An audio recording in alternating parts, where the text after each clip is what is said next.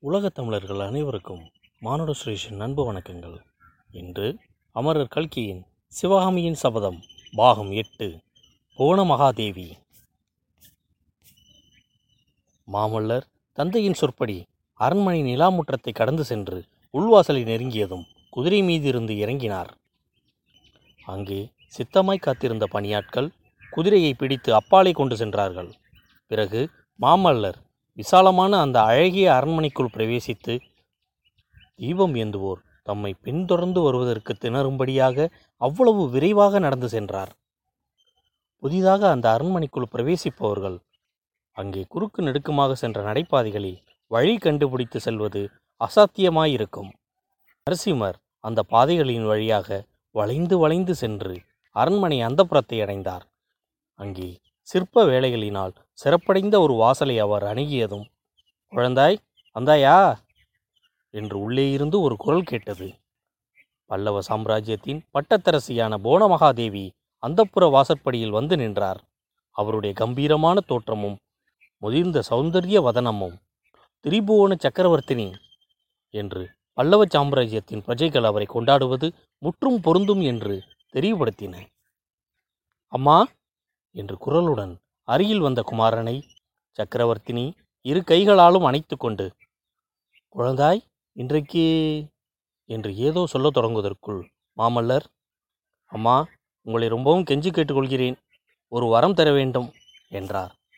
புவனமகாதேவியின் முகத்தில் புன்னகை அரும்பியது. வரமா நல்லது. கேள் தருகிறேன். அதற்கு பிரதியாக நானும் ஒரு வரம் கேட்பேன். அதை நீ தர வேண்டும். என்று அன்பு கனிந்த குரலில் கூறினார். மாமல்லர் பிள்ளை அன்னையிடம் வரங்கேற்பது நியாயம். பிள்ளையிடம் தாய் வரங்கேற்பது எங்கேயாவது உண்டா? முடியவே முடியாது. என்றதும் கோணமகாதேவியின் முகத்தில் புன்னகை மறைந்தது. இருவரும் உள்ளே சென்றார்கள். நரசிம்மர் தமது தலையணியையும் ஆபரணங்களையும் எடுத்து வைத்து கால் கைகளை சுத்தம் செய்து கொண்டு வந்தார். பிறகு இருவரும் அந்தப்புற பூஜா மண்டபத்திற்குள் பிரவேசித்தார்கள். அங்கே மத்தியில் நடராஜமூர்த்தியின் திருவுருவம் திவ்ய அலங்காரங்களுடன் விளங்கியது. பின்புறச் சுவர்களில் சிவபெருமானுடைய பல வடிவங்களும் பாலகோபாலனுடைய லீலைகளும் வர்ணங்களில் அழகாய் சித்தரிக்கப்பட்டிருந்தன. பூஜையெல்லாம் முன்னவே முடிந்தபடியால் தாயும் மகனும் அந்த திருவுருவத்தை வழிபட்டுவிட்டு வெளியே வந்து போஜன மண்டபத்திற்குள் பிரவேசித்தார்கள். உணவருந்த உட்கார்ந்ததும் போனமகாதேவி குழந்தாய் ஏதோ முக்கியமான செய்தி வந்திருக்கிறதா? கோட்டை வாசல் எல்லாம் அரண்மனை எல்லாம் அல்லோல கல்லோலப்பட்டிருக்கிறது எனக்கு மட்டும் ஒன்றுமே தெரியவில்லை. நீயாவது சொல்லக்கூடாதா? பெண்கள் என்றால் மட்டமானவர்கள். அவர்களுக்கு ஒன்றுமே தெரிய வேண்டியதில்லை. என்பதாக நீ கூடவா எண்ணம் வைத்திருக்கிறாய்? என்றார். மாமல்லர் உணவு பரிமாறிக்கொண்டிருந்த பணியாட்களை பார்த்துவிட்டு அம்மா சாப்பிட்டானதும் மேல் மாடத்துக்கு போய் எல்லா விவரங்களும் சொல்கிறேன். ஆனால் ஒன்று மட்டும் இப்போது கேட்டுக்கொள்கிறேன். இனிமேல் தினந்தோறும் நான் வந்த பிறகுதான் தாங்கள் ராஜபோஜனம் செய்வதை வைத்துக்கொள்ளக்கூடாது. அந்த வழக்கத்தை இன்றோடு நிறுத்திவிட வேண்டும் என்றார். சக்கரவர்த்தினி குமாரனை அன்பு ததும்பிய கண்களால் பார்த்து புன்னகை புரிந்தார். ஆனால் மறுமொழி ஒன்றும் சொல்லவில்லை. காஞ்சி அரண்மனையில் பகல் போஜனம் ராஜரீக சம்பிரதாயங்களுடன் ஆடம்பரமாய் நடப்பது வழக்கம். பெரிய சாம்ராஜ்ய உத்தியோகஸ்தர்கள் அந்நிய நாடுகளில் இருந்து வந்த பிரமுகர்கள் சிவனடியார்கள் வைஷ்ணவ பெரியார்கள் பிரசித்தி பெற்ற கலைஞர்கள் தமிழ் கவிஞர்கள் வடமொழி பண்டிதர்கள் முதலியோர் விருந்தாளியாக அழைக்கப்படுவதுண்டு. எனவே பகல் போஜன நேரத்தில் அரண்மனைவாசிகள் ஒருவரோடு ஒருவர் அளவலாவுதல் இயலாத காரியம். மற்றும் பகல் நேரமெல்லாம் சக்கரவர்த்தியும் குமாரரும் ராஜரீக காரியங்களில் ஈடுபட்டிருப்பார்கள். எனவே தாயும் பிள்ளையும் சந்திப்பதற்கு ராஜபோஜன நேரத்தை சக்கரவர்த்தி திட்டம் செய்திருந்தார். அதன் பிறகு அரண்மனையின் மேல் உப்பரிகையின் நிலாமாடத்தில் அவர்கள் மூன்று பேரும் சந்தித்து பேசுவது வழக்கமாயிருந்தது. இன்று சாப்பாடு ஆனதும் தாயும் புதல்வனும் மேல் உப்பரிகைக்கு சென்று நிலா மாடத்தில் அமர்ந்திருந்த பளிங்கிக்கல் மேடையில் அமர்ந்தார்கள். பால் நிலாவில் மூழ்கியிருந்த காஞ்சி நகரமானது அன்றிரவு என்றுமில்லாத அமைதி பெற்று விளங்கியது. நரசிம்மவர்மருடைய மனம் அந்நகரின் கீழ் கோட்டை வாசலுக்கு சென்றது. இப்போது அந்த கோட்டை வாசலை கடந்து ஒரு சிவிகை போய்க் கொண்டிருக்கும். அந்த சிவிகையில் ஆயனரும் அவர் மகளும் அமர்ந்திருப்பார்கள். ஆகா அவர்களுக்குத்தான் இன்றைக்கு எப்பேற்பட்ட ஆபத்து வந்தது. மத யானையின் மேல் வேல் எறிந்து அவர்களை காப்பாற்றிய வீரன் யாராக இருப்பான்? புதல்வன் தானே பேசுவான் என்று புவனமகாதேவி சிறிது நேரம் காத்திருந்தார். ஆனால் ஏதோ சிந்தனையில் ஆழ்ந்து விட்டான் என்பதை தெரிந்து கொண்டு குழந்தாய் என்றார். உடனே மாமல்லர் திடீரென்று கனவு கலைந்தவர் போல் திடுக்கிட்டு தாயாரை பார்த்தார். அம்மா அம்மா நான் உங்களிடம் விரும்பிய வரத்தை கேட்டே விடுகிறேன். உங்களுக்கு புண்ணியமாக போகட்டும். என்னை குழந்தாய் என்று கூப்பிடாதீர்கள். நான் இன்னும் பச்சை குழந்தையா?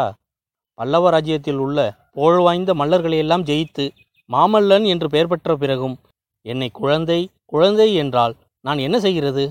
அப்பாவோ இன்னும் என்னை தொட்டிலில் கிடக்கும் குழந்தையாகவே எண்ணி நடத்துகிறாய். உங்கள் இரண்டு பேருக்கும் இடையில் நான் அகப்பட்டு கொண்டு அதற்கு என்ன செய்யலாம்? பெற்றோர்களுக்கு மகன் எப்போதும் குழந்தைதான் என்ற குரலை கேட்டு தாயும் மகனும் திரும்பி பார்த்தார்கள். அவர்களுக்கு தெரியாமல் மகேந்திர சக்கரவர்த்தி பின்னால் வந்து நிற்பதை தெரிந்து கொண்டு இருவரும் பயபக்தியுடன் எழுந்து நின்றார்கள்.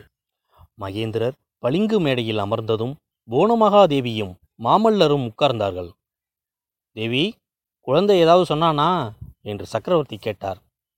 இன்னும் ஒன்றும் சொல்லவில்லை. என் பேரிலும் உங்கள் பேரிலும் குறைதான் சொல்லி கொண்டிருந்தான். குறை சொல்லாமல் வேறு என்ன சொல்லட்டும்? அப்பா பல்லவ சாம்ராஜ்யத்தில் அந்நியர் பிரவேசித்த செய்தி கிடைத்த பிறகு நாம் வெறுமனே கையை கட்டிக்கொண்டு உட்கார்ந்திருப்பதா? சேனாதிபதி கலிப்பகையார் சேனை விரட்டுவதற்குள் கலியுகமே முடிந்துவிடும் போலிருக்கிறதே.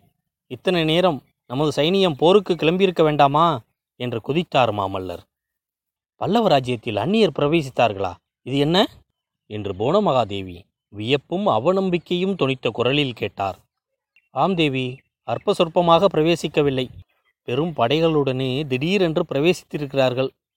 பல்லவேந்திரா மந்திராலோசனை சபையில் நான் மட்டும் வாயை திறக்காமல் இருக்க வேண்டும் என்று ஏன் கட்டளையிட்டு இருக்கிறீர்கள் எல்லோரும் ஏதோ பேசியபோது என் மனம் கொதித்த கொதிப்பை மிகவும் முயன்று அடக்கிக் கொண்டிருந்தேன். மாமல்லரின் பேச்சை மறுத்து சக்கரவர்த்தி தமது பட்ட மகிழ்ச்சியை பார்த்து சொன்னார். தேவி நரசிம்மன் இன்னும் குழந்தையாகத்தான் இருக்கிறான். வந்திருக்கும் யுத்தம் எப்பேற்பட்டதென்பதை அவன் அறியவில்லை. இரண்டு பேரும் கேளுங்கள். வாதாபி மன்னன் புலிகேசி பெரும் படைகளுடன் துங்கபத்திரை நதிக்கரையை கடந்து நமது ராஜ்யத்துக்குள் பிரவேசித்திருக்கிறான். அவனுடைய சைனியத்தில் லட்சக்கணக்கான வீரர்கள் இருக்கிறார்களாம். ஆயிரக்கணக்கில் யானைகள் இருக்கின்றனவாம்.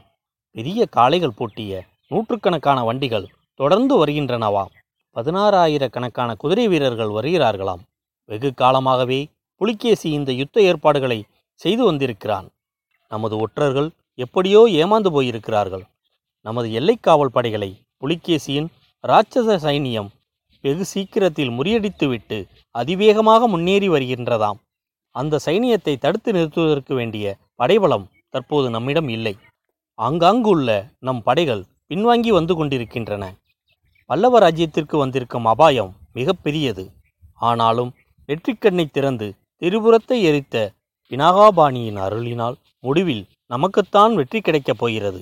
அதை பற்றி சந்தேகம் வேண்டியதில்லை. தந்தை பேசி முடிக்கும் வரையில் பொறுமையுடன் கேட்டுக்கொண்டிருந்த நரசிம்மர் அப்பா பல்லவ சைனியம் பின்வாங்குகிறதா? இது என்ன அவமானம்? இப்போது எனக்கு அனுமதி கொடுங்கள். அப்பா நம்மிடம் தற்சமயம் ஆயத்தமாக இருக்கும் படைகளை அழைத்து கொண்டு புறப்படுகிறேன் என்றார். ஒரு நரசிம்மா ஒரு பல்லவ சைனியத்தை நீ நடத்திச் செல்லும்படியான காலம் வரும். அதுவரையில் பொறுமையுடன் நான் சொல்வதை கேட்டு நட. இன்றிரவு ஒரு முக்கியமான வேலை இருக்கிறது. என்னுடன் வருகிறாயா? கேட்க வேண்டுமா? வருகிறேன் அப்பா தேவி நரசிம்மனை இன்று முதல் நான் குழந்தையாக நடத்தப் போவதில்லை. சகாவாகவே நடத்தப் போகிறேன். மந்திர ஆலோசனைகளில் கலந்து கொள்ளும் உரிமையும் இன்று முதல் அவனுக்கு அளிக்கிறேன்.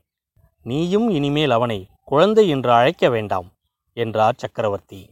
புவனமகாதேவியை படுப்பதற்கு போகச் சொல்லிவிட்டு தந்தையும் மகனும் அரண்மனையில் இருந்து வெளியேறி சென்றார்கள்.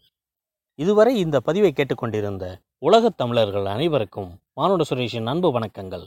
அமரர் கல்கியின் சிவகாமியின் சபதம் வளரும். நன்றி வணக்கம் வாழ்க வளமுடன்.